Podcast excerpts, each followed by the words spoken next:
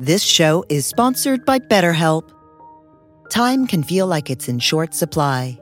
Between work, family, and friends, there's very little time left just for you. What would you do with an extra hour in your day? What's important to you? Therapy can help you find what matters to you so that you can do more of it. It's a great way to increase self awareness, build a greater sense of purpose, deal with overthinking, and more. If you're thinking of starting therapy, give BetterHelp a try. It's entirely online and designed to be convenient, flexible, and suited to your schedule. Learn to make time for what makes you happy with BetterHelp. Visit betterhelp.com slash be here now today to get 10% off your first month. That's BetterHelp, H-E-L-P dot com slash be here now.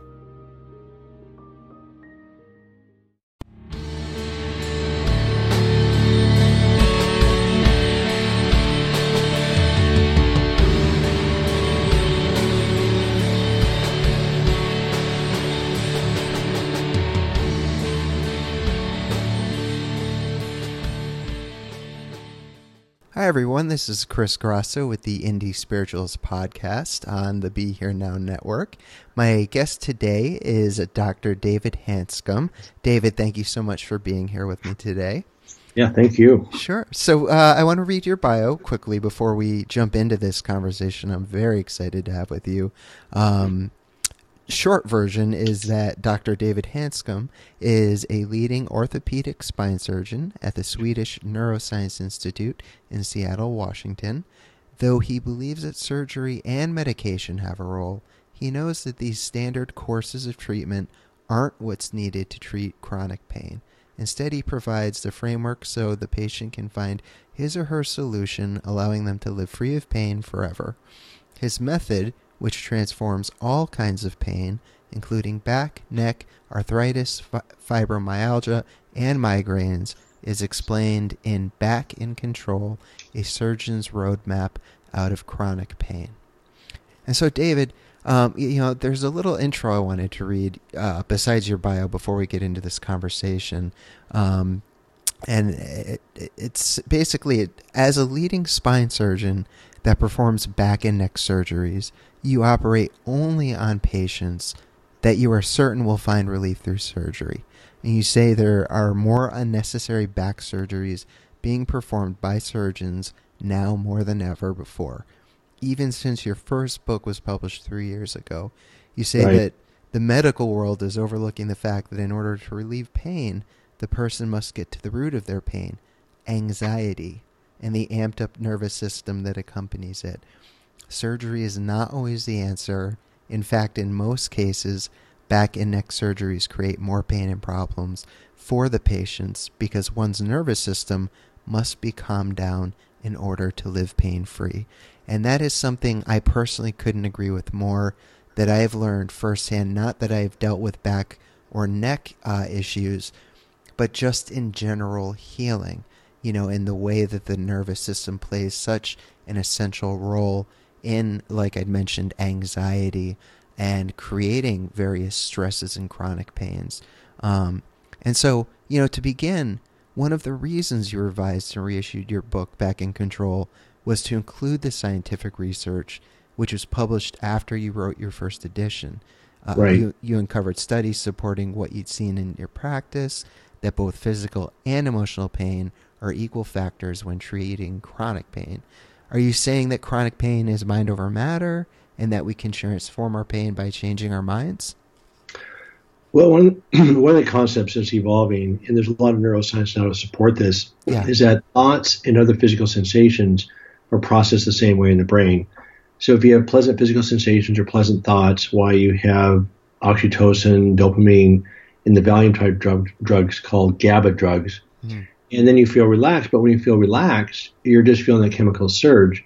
And then if you, you have unpleasant physical sensations that are threats, hot, cold, bad taste, loud sounds, etc., or unpleasant thoughts, why your body secretes adrenaline, cortisol, and endorphins. And then what happens is you secrete these chemicals, then you feel anxious. So what anxiety is is that neurochemical response to sensory unpleasant sensory input. Mm. Problem that humans have is that we can't escape our thoughts.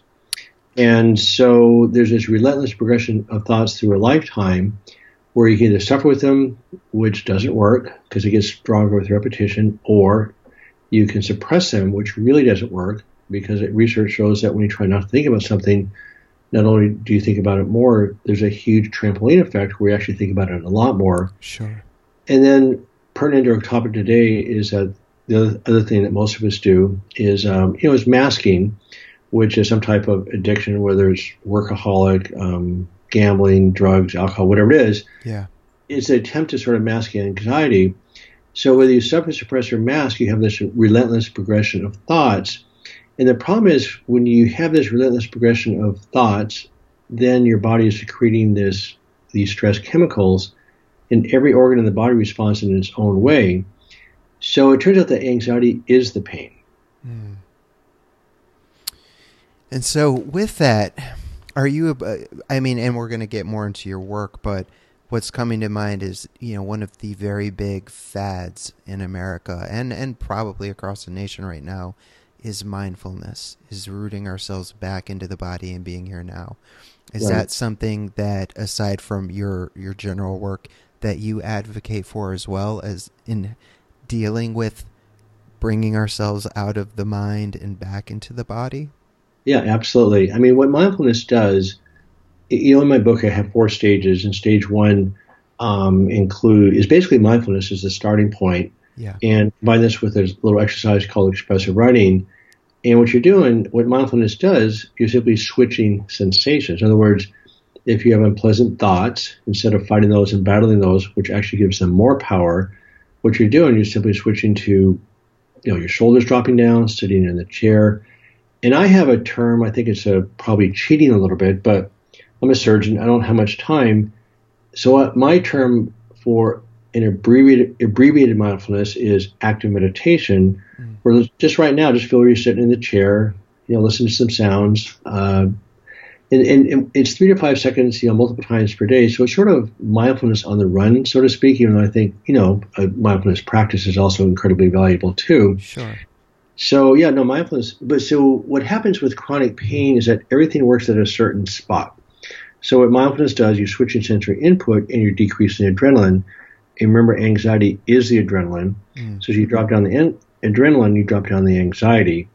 Then what happens is that as you drop down the adrenaline, the studies, the animal studies show that when you have stress chemicals in your body, your nerve conduction doubles, so you actually feel the pain more, right?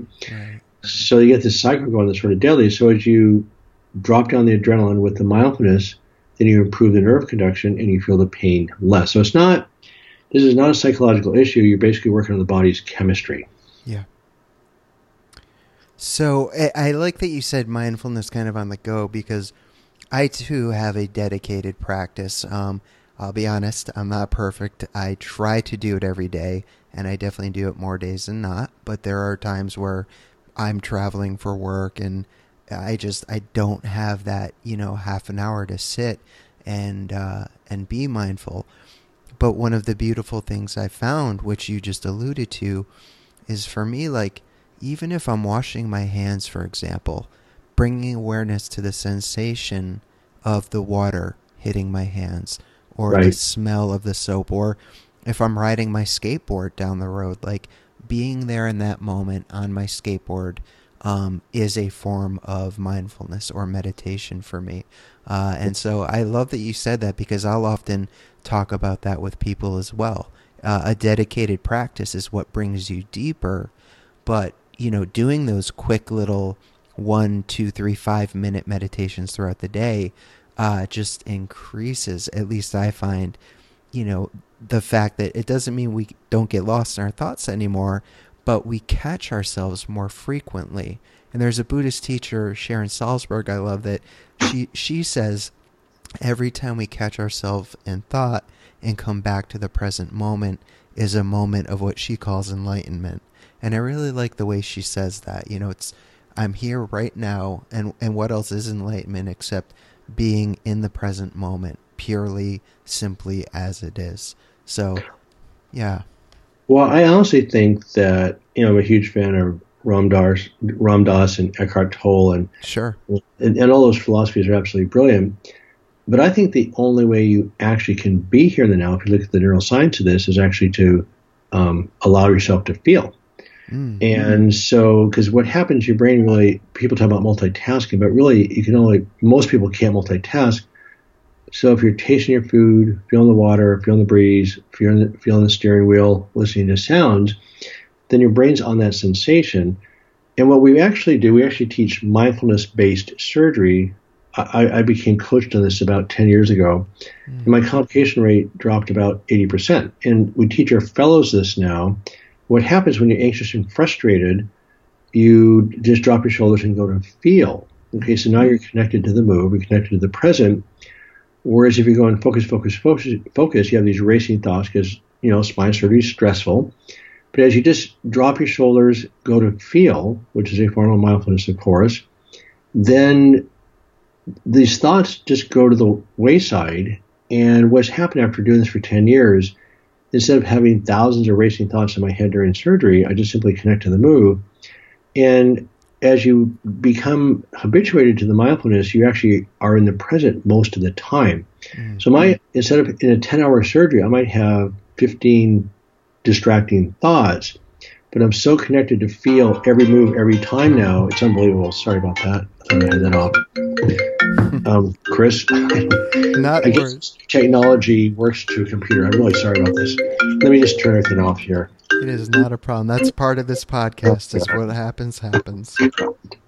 No, I turned it off. I thought. Sorry. No problem. I was not expecting that. Fortunately, we're not live, so we can deal with this, right?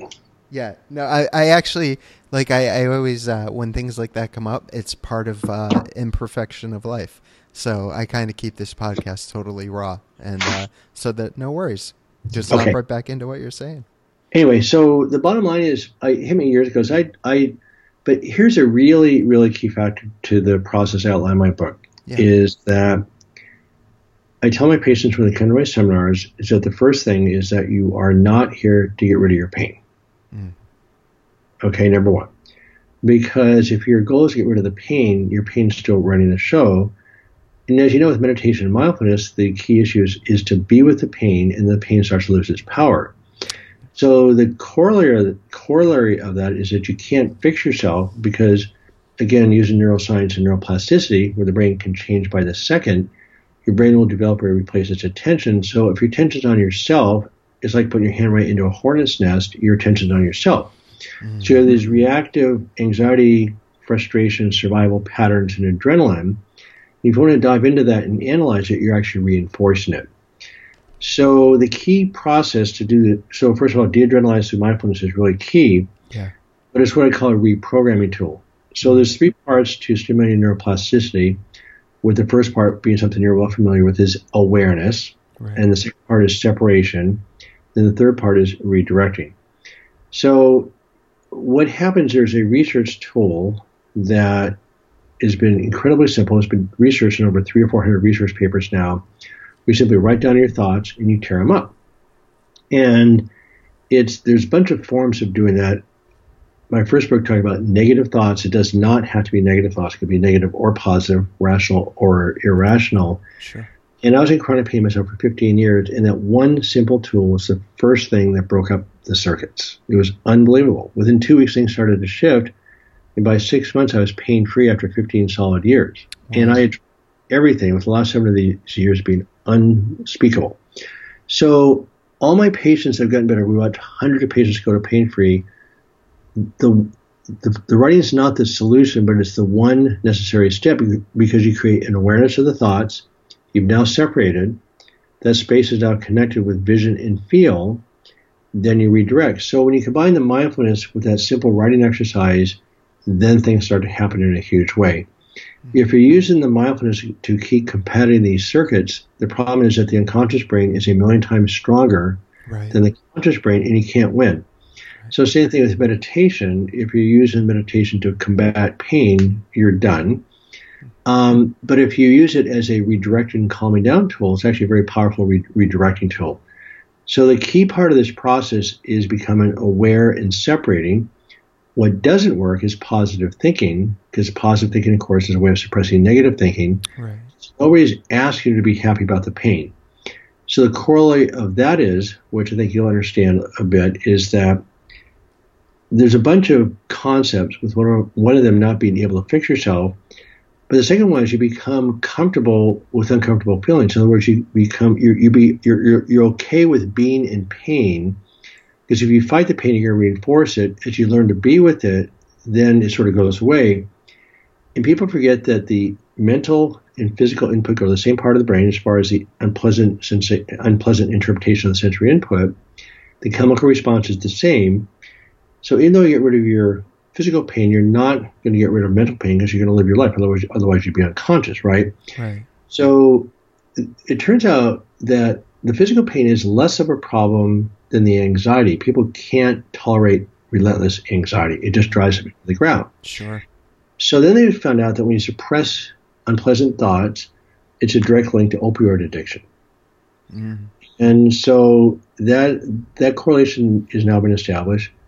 But the other thing is when you suppress thoughts, it actually damages the hippocampus of your brain, which is the memory center, both short-term and long-term memory center. And then, of course, when you suppress thoughts, you think about these thoughts more.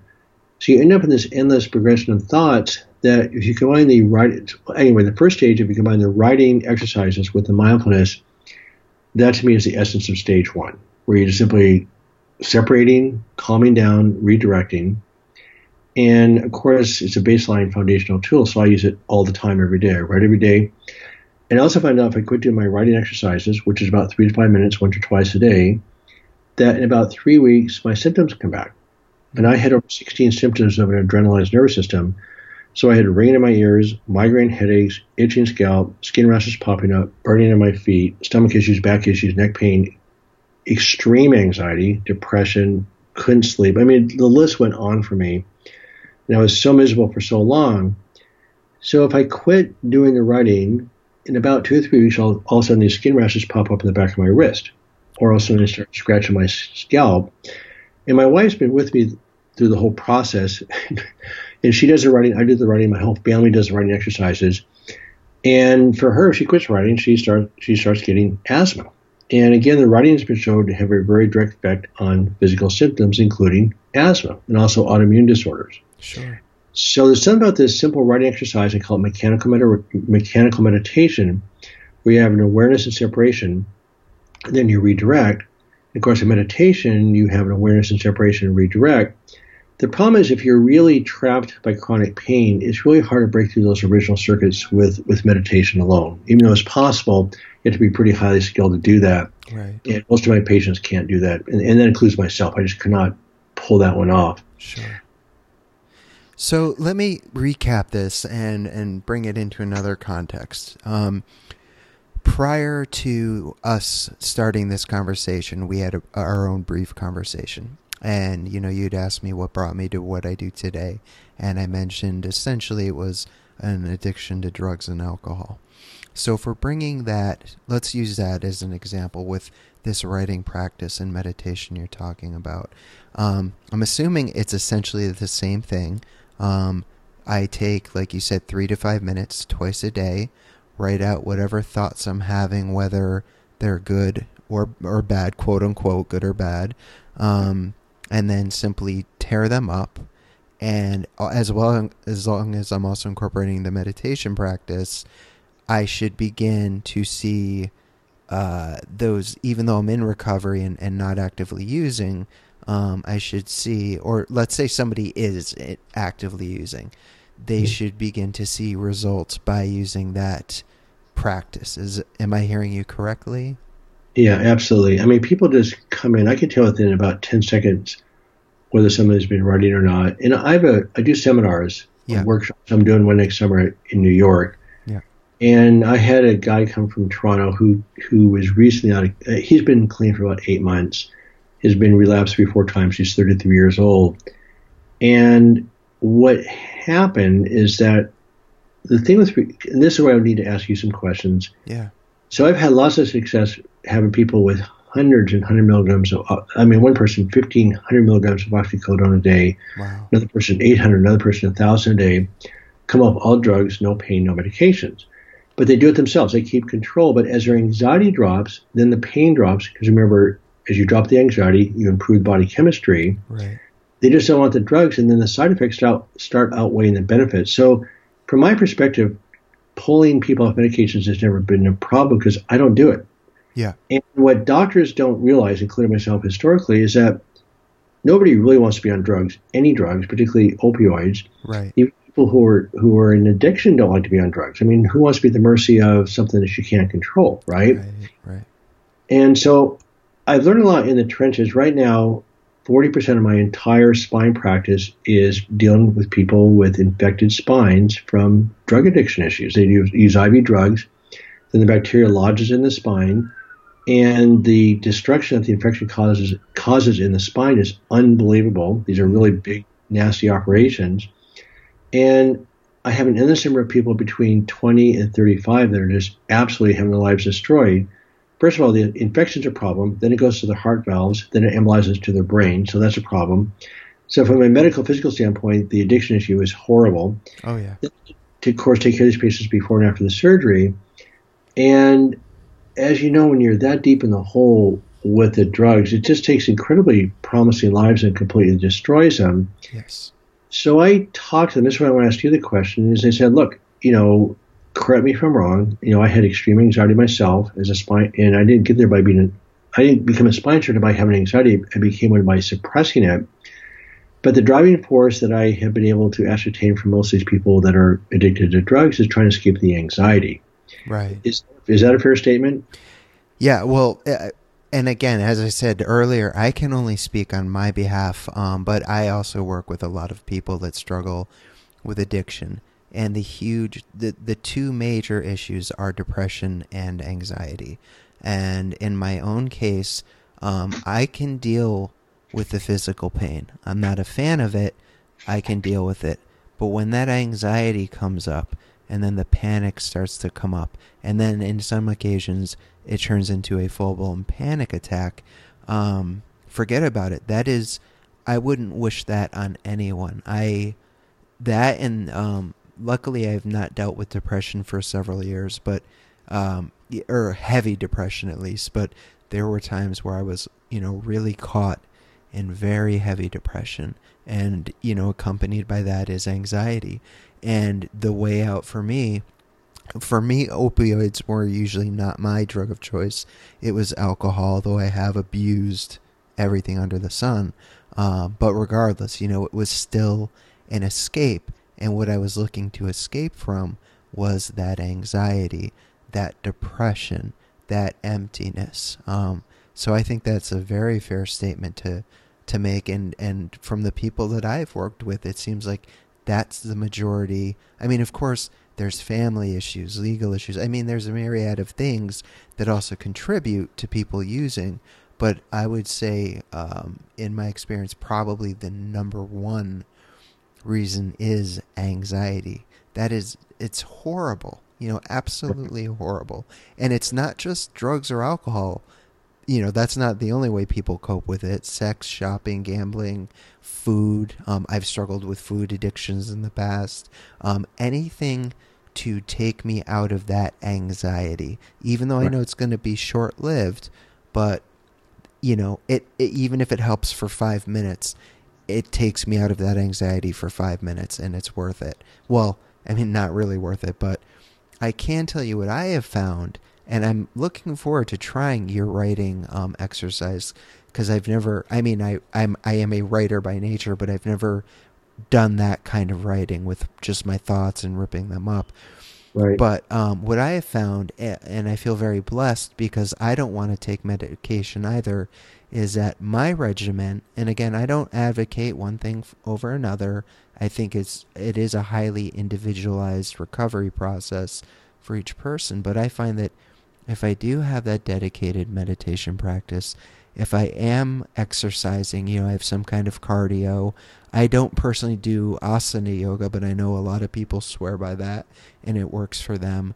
But for me, it's meditation, running, you know, helping other people, service work, and I do some meetings too, and and that works. I have not been perfect. I've had relapses through the years, um, but that's also because I pulled back from those things. I'm introverted by nature, so um, I have tendencies, unfortunately, to pull back and isolate, and uh, if I'm living alone in an apartment, not reach out to people.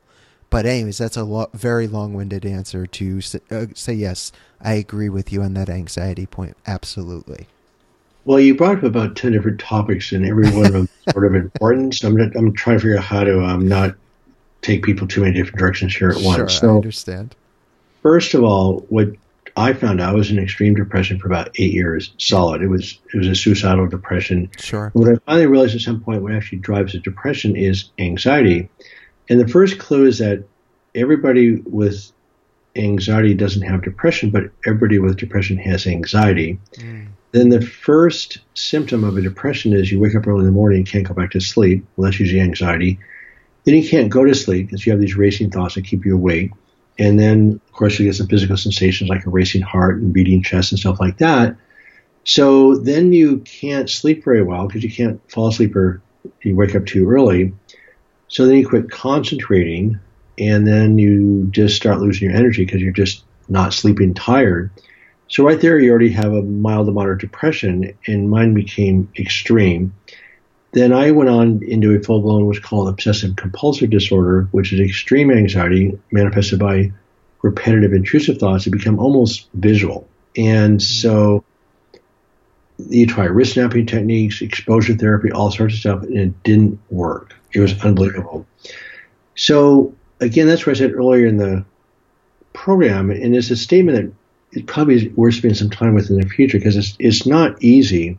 Yeah mind over matter actually doesn't work, but it's a, it's a learned skill. Is that I call it the ring of fire?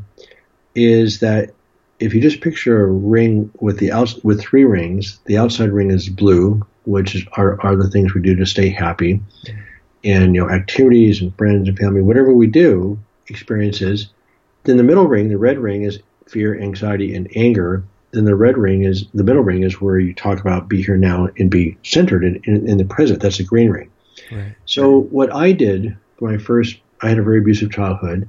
So I spent the first until about age 15 years old, I simply shut the door on my very abusive life and just created a David Hanscom. I was smart, athletic, all these different things. But, but as a way of staying out of the red ring, which I didn't even know existed because that's the way I was raised.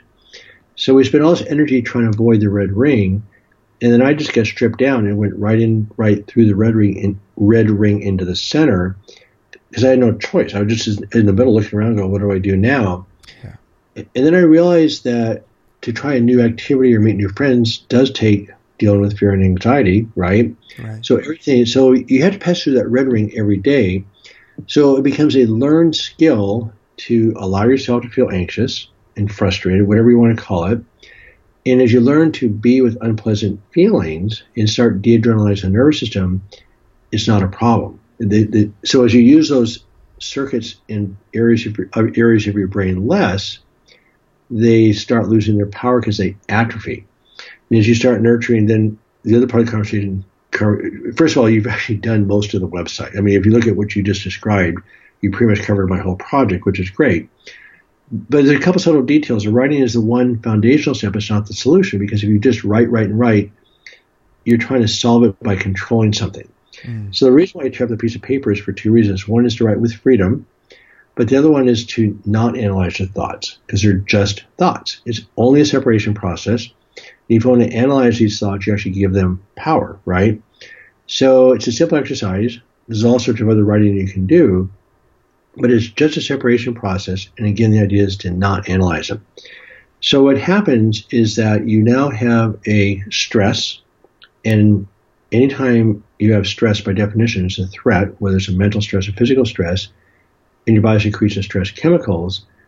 So what the writing does, and what meditation and mindfulness do, gives you a little bit of a space to become aware. Okay, here's the stress. Here's my reaction. Reaction is always adrenaline. And then in that little bit of a space, you start substituting. You take a deep breath, drop your shoulders, do mindfulness. And with that repetition, your brain starts to actually create new, different pathways. You actually reconstruct your brain. And with the current research, you actually, actually can see these pain pathways form and then watch them reform. Mm. So then you talk about giving back is that you can't solve chronic pain, you can't solve anxiety, but you separate and move away from it. So on the stage four part of my process is giving back. You know, service to other people, good food, good wine, good friends, spiritual perspective, whatever way you want to frame that area, as you develop this new part of your brain or reconnect with it, then you start separating from the anxiety pathways and they start to drop down. Mm. So that's where that writing is not the solution. It's just a simple foundational step. And I'll have to say it's the one step that's made the biggest difference. If people don't start the writing, they could, of course, we make a lot of progress.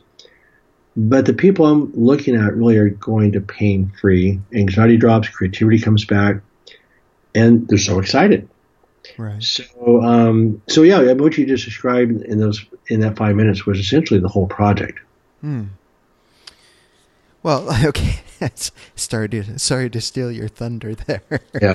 No, no, I, am excited. I mean, I like it when people. I mean, you did. You've done it. So, and the, let me say one quick thing here. Yeah. Um, the way you solve chronic pain is be aware of the issues.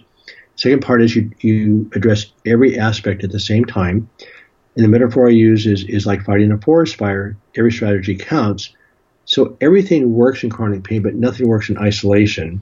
Right. Then the third part is you take complete control of your own care, and that's the biggest key. If somebody doesn't take complete charge of their situation, and you know, you know, and you know this in recovery, you don't take complete responsibility, then you have no chance at this. Right, right. Very well said. You know, and something else that I wanted to definitely talk to you about, um, because it's something I know I've struggled with, and uh, I'm sure many of the listeners have as well, is that um, I know something you're interested in discussing is how chronic pain it doesn't only affect ourselves but our loved ones, you know, especially our family members. So, can you tell right. me a little bit about what you've learned about that and how we can work with that and and maybe rebuild uh, relationships that have been uh, damaged because of this? Well, what I'm finding out this last 18 months has been really stunning, profound, exciting, disturbing, whatever, whatever you want to call it, because the sure. family is probably the biggest factor in keeping people in pain. And it's also can be the biggest factor in pulling people out of pain. Yeah. So human consciousness developed by interacting through language and interacting with other humans. That's how we develop human consciousness. And of course, human consciousness is a mystery. I'm not going to try to pretend to solve today, but sure. we we develop by interacting with other people, and our closest relationships, of course, are with our family. So I didn't realize until I put on these workshops that people talk about their pain a lot, and they simply wear out their family. And people just get really tired of hearing about the pain. They first of all don't want to see loved ones suffer. Second of all, there's nothing they can do, and so that they feel frustrated and helpless. So that's one problem. The second issue is that people in chronic pain are very frustrated, they're angry, they're trapped.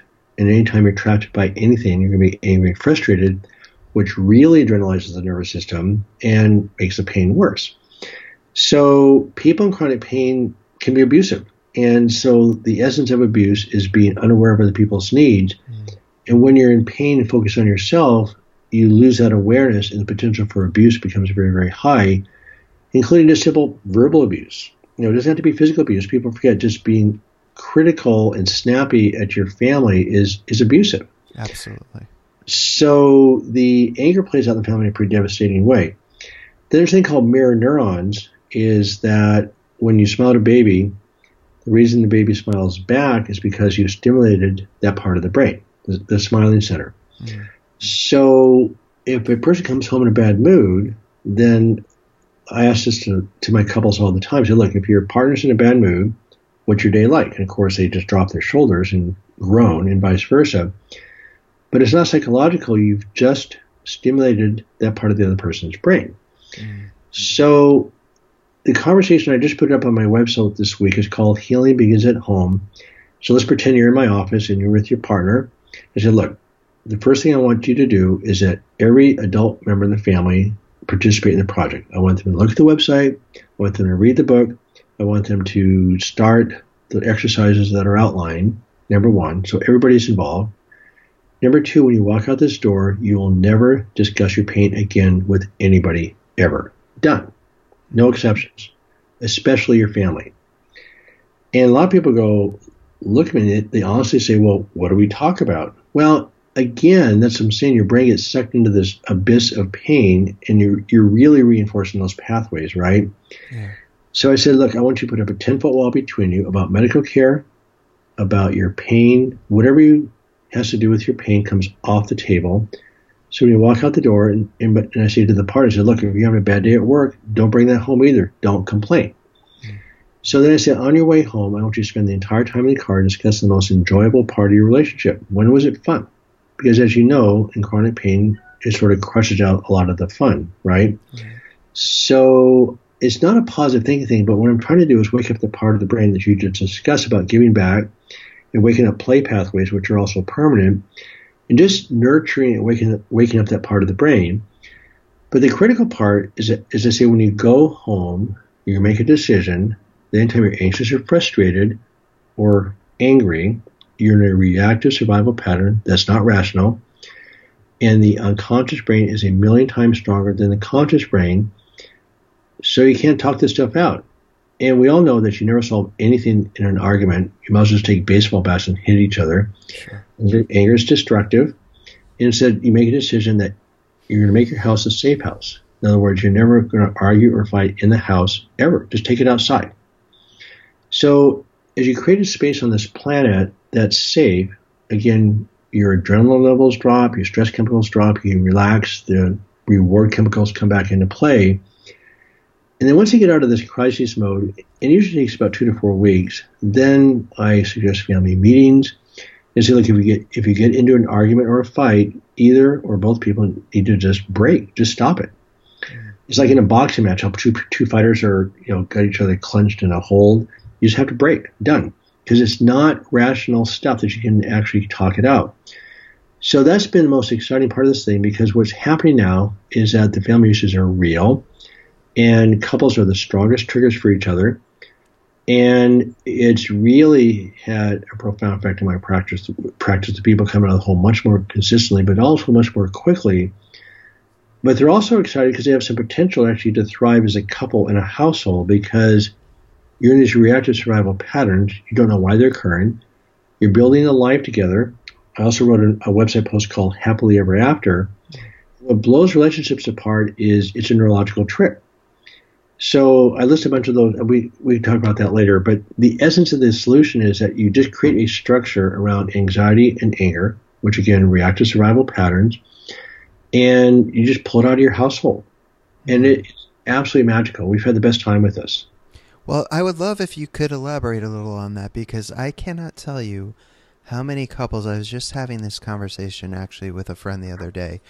How many couples? It seems they're still together because even though they're unhappy, it's familiar and it's you know there's comfort and familiarity, um, and they would rather stick with that than you know be uncomfortable and whether it's go to therapy or just call it you know it's not working we need to separate. So if you could elaborate a little bit on that i would uh, i think that'd be great for listeners.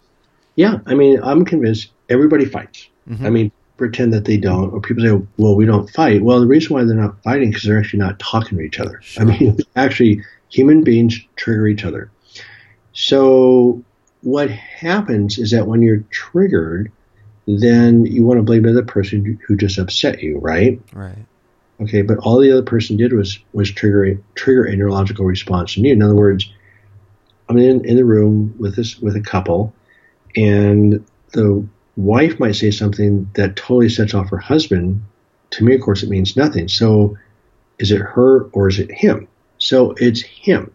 So, so the thing is, what happens is there's two books that really make the game change in stage two.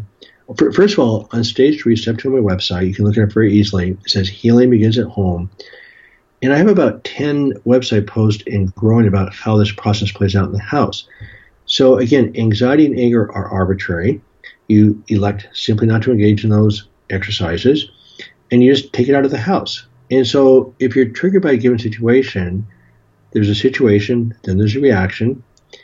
And there's a book called The Way to Love by Anthony DeMello, one of the most famous thinkers of all time. And he points out really, really clearly is that when you're triggered or upset, you actually get to learn to thank the person who triggered you because they tell you who you are. Mm. And then the other thing that ha- starts to happen once you realize you're, that you're in this pattern, you quit labeling your partner. And the other thing that happens is, as both people go through the process, the mirror neurons process works both ways. Is that I say because because first of all, one person gets into this mode. Well, I, I really want to help my partner. I can't see them in pain. I said, look, the best thing you can do for your partner is to actually get happy, because with the mirror neurons effect, then you actually get to stimulate that part of their brain too. So you're pulling them out of the pain pathways. If you're asking and monitoring the pain, of course, your attention's on the pain. But pain comes into the household, it's just like a huge, dark, black, dense fog that's just indescribable. But once people understand this basic anxiety and anger, by the way, are the same thing. So remember, the antidote to anxiety is control. When we lose control, your body kicks in adrenaline, and, and then you become angry. It's a survival response. So once you understand that anxiety and anger are reactive survival patterns, that when somebody upsets you, it's 100% you. Again, this is the hardest part of the project. I still feel like it's my wife. By the way, my wife, I get to do this too. So all of us struggle with being triggered. And again, our, our families are the biggest triggers. So it's mother daughters, father sons, you know, spouses, parents, grandparents, older parents are very difficult sometimes.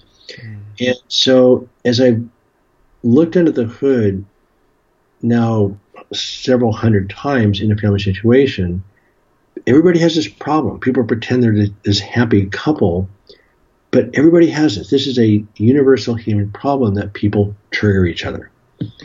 And of course, you know, neurons that fire together wire together. So when you're triggered, people say, well, why is there a surgeon talking about family issues? Well, the problem is, from the neuroscientist standpoint, is that neurons that fire together wire together. So when you're angry and frustrated, those are connected to pain pathways. And there's another research paper where it shows that when people are triggered, their pain goes up. And, and it, the research was done on 105 couples in a family situation. Is that one person would grab their back or the neck and groan, then the other, then the spouse would predictably have a hostile response because maybe the spouse doesn't even believe the person's in pain, and then they monitor the person in pain. Of course, the pain went through the ceiling when their spouse had the hostile response. So my sense is that people that are living in homes run by chronic pain is pretty darn miserable. Mm. Mm. Well, thank you for sharing that. I mean, that's uh, it sounds like invaluable information on your website, which I don't believe I mentioned in the beginning. Um, www.backincontrol.com, and that's where they can find uh, the information you were just speaking about. Is that correct? Right. So what I yeah. what I do with patients, let's say you're in my office, they look, um, you know, the books on Amazon or different bookstores on Audible or otherwise or Kindle. Sure. But I want you to go to the website first and simply start stage one. And there's five steps. First step is, you know, learn about pain, which they'll learn over time. The second one is start the expressive writing this afternoon. Just start the writing, ripping it up. And again, I look at both halves of the couple and say, I want both of you doing this. You have to do this because it's a huge part of the treatment plan. The third thing I say, look, start the active meditation on the way to the car. Just listen to your footsteps, feel the breeze, whatever. And then the fourth thing, which we haven't mentioned before, is sleep. We have found out that the research shows that lack of sleep actually induces chronic pain. Mm. Then step five, which again has been incredibly powerful, we didn't realize how powerful this would be, is simply never share your pain. Mm. And that's and, and that I didn't really I started that about five years ago. I didn't really link it into the family situation until about 18 months ago. But invariably, there's the biggest sigh of relief from the spouse that you can imagine. It's, uh, I mean, the people in chronic pain talk about the pain all the time, but then your attention's on the pain pathways and you're reinforcing them, right? Right. So it's really a huge switch, but it's, it's like a bucket of ice water over your head. It's just a real jolt in a reality. And guess what? My life's, I'm not my pain. I mean, people become their pain and they forget what it's like to be a person again. And so it really jolts into reality of you know getting on with their regular life. Right. Now you mentioned sleep. I wanted to talk a minute about that with you, because um, you know you hear different people say you need this amount of sleep, that amount of sleep. Um, what's do you have uh, any recommendations, or what's your thoughts on that? Yeah, I wrote an article back in 2011 for a National Spine Journal on sleep, and basically there's a misnomer that adults need less sleep than kids. Yeah. And that's actually not true. Adults get used to getting by without sleep, and then they sort of are used to it, and think that it's normal. But adults need seven or eight hours a night, period. And I mean, kids may need eight or nine, but um, adults also need seven or eight hours per night. There's chapter 14 of my book where I go through eight steps of what you can do to get to sleep. And five of those are self-directed, and then at stage six, you start getting starting getting into prescription medications. But I'm really clear all the way throughout the book that if you're not sleeping, this entire conversation that we just had is actually null and void because you're not going to counteract that. Right. And so I would say probably over half the time to get the sleep process started, it, it probably takes medications from your primary care physician to get that started. Hmm. Yeah, well, what I've noticed personally is I definitely try to get at least seven hours myself. But if I get five or less, um, and again, I try to do better uh, right away when I wake up, and then throughout the rest of the day, I will have at least a low level of anxiety and it will come and go in waves. It will get worse, um, and it will be with me all day, and it's terrible. Um, and it's simply from a lack of sleep, not not from what I'm eating. I eat healthy, I work out, but if I don't get that proper amount of sleep, forget about it. I wake up and it's just anxiety city from the from the get go, and uh, and it sucks. It sucks. You know, up for this, I mean, I'd love to do this interview in about six weeks after you jump into the website, start the writing. I think you'll have a remarkable experience. I mean, you have see what happens with somebody like yourself. If you're in my office, you're sort of a dream patient because you you know you get some pain issues, you've done a huge amount of work. And what, what I think is that you, you'll find with the book and the website, it'll allow you, it create, again, a structure that breaks painted into different parts. Mm then you can see the different parts in relationship to each other, and then you know why you're doing what. So knowing why you're intervening makes a huge difference. Mm. So the fun part, by far and away, is people's anxiety drops through the floor. Yeah. And then it's it almost becomes a non-issue after a while. And again, you don't get rid of anxiety or fix it because you're going to reinforce it. This is a paradoxical process where you actually train your brain to be comfortable with these unpleasant stimuli. And there's again a bunch of ways of doing that Again, positive thinking doesn't work. And uh, for instance, with sleep, you know, the right exercises have been shown to help people get to sleep. So it's all linked together in lots of different ways. So, you know, it'd be fun. I'd love to get your um, input after you've been at this for six or eight weeks and then have a, a discussion about what you learned. And I'd love to, uh, I think mm, listeners get the most out of these podcasts when I can sort of coach almost online in a way. And then, and then it's real time stuff if you're up for that. So yeah, I, I, that'd be exciting. Yeah, that'd be great.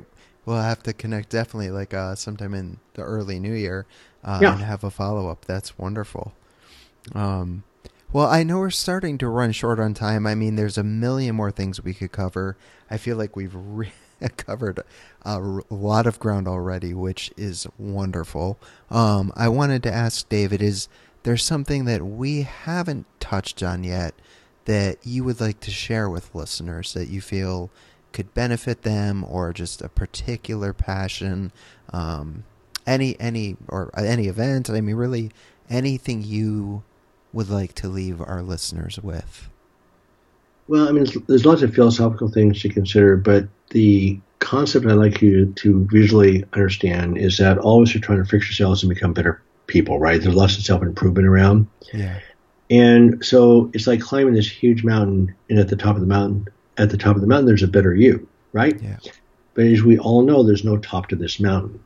Right. So it takes a lot of energy. You keep climbing and climbing and climbing, and there, you just can't get there. So what the process is doing is you become comfortable with uncomfortable feelings, it's like cutting strings to a bunch of balloons tied to a railing, and pretty soon you just take off, and you, you just are. Mm and it takes no energy to do that. So all this life energy you spend trying to solve unsolvable problems all of a sudden is free to actually live your life. So it's a very freeing experience. So I would suggest a couple things to the, to the listeners is simply just start the expressive writing. If you never read my book, never did anything besides that one exercise, your life will change. The second thing is that you can't fix yourself. You're letting go. Again, the bunch of the bunch of balloon analogies is a big deal. But also suggest there's a website post I put up called She Just Let Go. And one of my patients sent me this poem about six months ago, and it's just about letting go. Just give up. Enjoy the day. Mm-hmm. As you let go, you quit reacting thing you quit reacting to things with so much energy, and life changes. And again, your mindfulness is one of those basic tools that's big. and it takes lots of tools to do that. But the bottom line is, you're not fixing yourself; you're just enjoying the day with what you have, whatever that is. Yeah. Well, that's beautiful, David. I appreciate that. I appreciate your time. The name of the book is called Back in Control A Surgeon's Roadmap Out of Chronic Pain. Um, I love the fact that you have some endorsements from people like Bruce Lipton and Bernie Siegel, who are obviously highly celebrated individuals in this field. Um, so, you know, that just adds, you know, I don't want to say more validity, but it's nice, you know, to, to see them supporting your work. And the website for listeners is uh, www.backincontrol.com.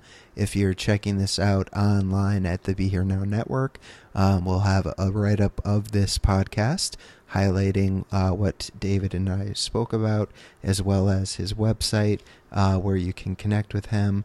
And David, the book is available not only on your website, but through Amazon and Barnes and Noble, I'm assuming, other places. Yep. Perfect. Well, David, I thank you so much for your time. Um, it's been a real pleasure, uh, very insightful conversation, and one that I'm absolutely sure our listeners will get a lot out of. So, thank you for sharing, I'm sure, just the tip of the iceberg of your wealth of knowledge and experience. Yeah, thanks. No, I really enjoyed this. You, you, know, your insights are remarkable, and so this this is great. I, I really enjoyed that. Well, thank you, David. I look forward to connecting with you again soon in the future after uh, I've worked with this material for a while. Sounds good. All right. Take good care, David. Okay. Bye bye.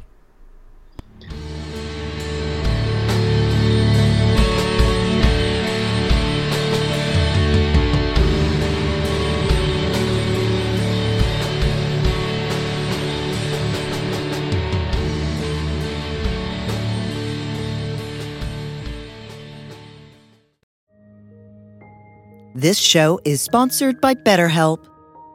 Time can feel like it's in short supply. Between work, family, and friends, there's very little time left just for you. What would you do with an extra hour in your day? What's important to you? Therapy can help you find what matters to you so that you can do more of it. It's a great way to increase self awareness, build a greater sense of purpose, deal with overthinking, and more. If you're thinking of starting therapy, give BetterHelp a try. It's entirely online and designed to be convenient, flexible, and suited to your schedule. Learn to make time for what makes you happy with BetterHelp. Visit betterhelp.com slash be here now today to get 10% off your first month. That's BetterHelp, H-E-L-P dot com slash be here now.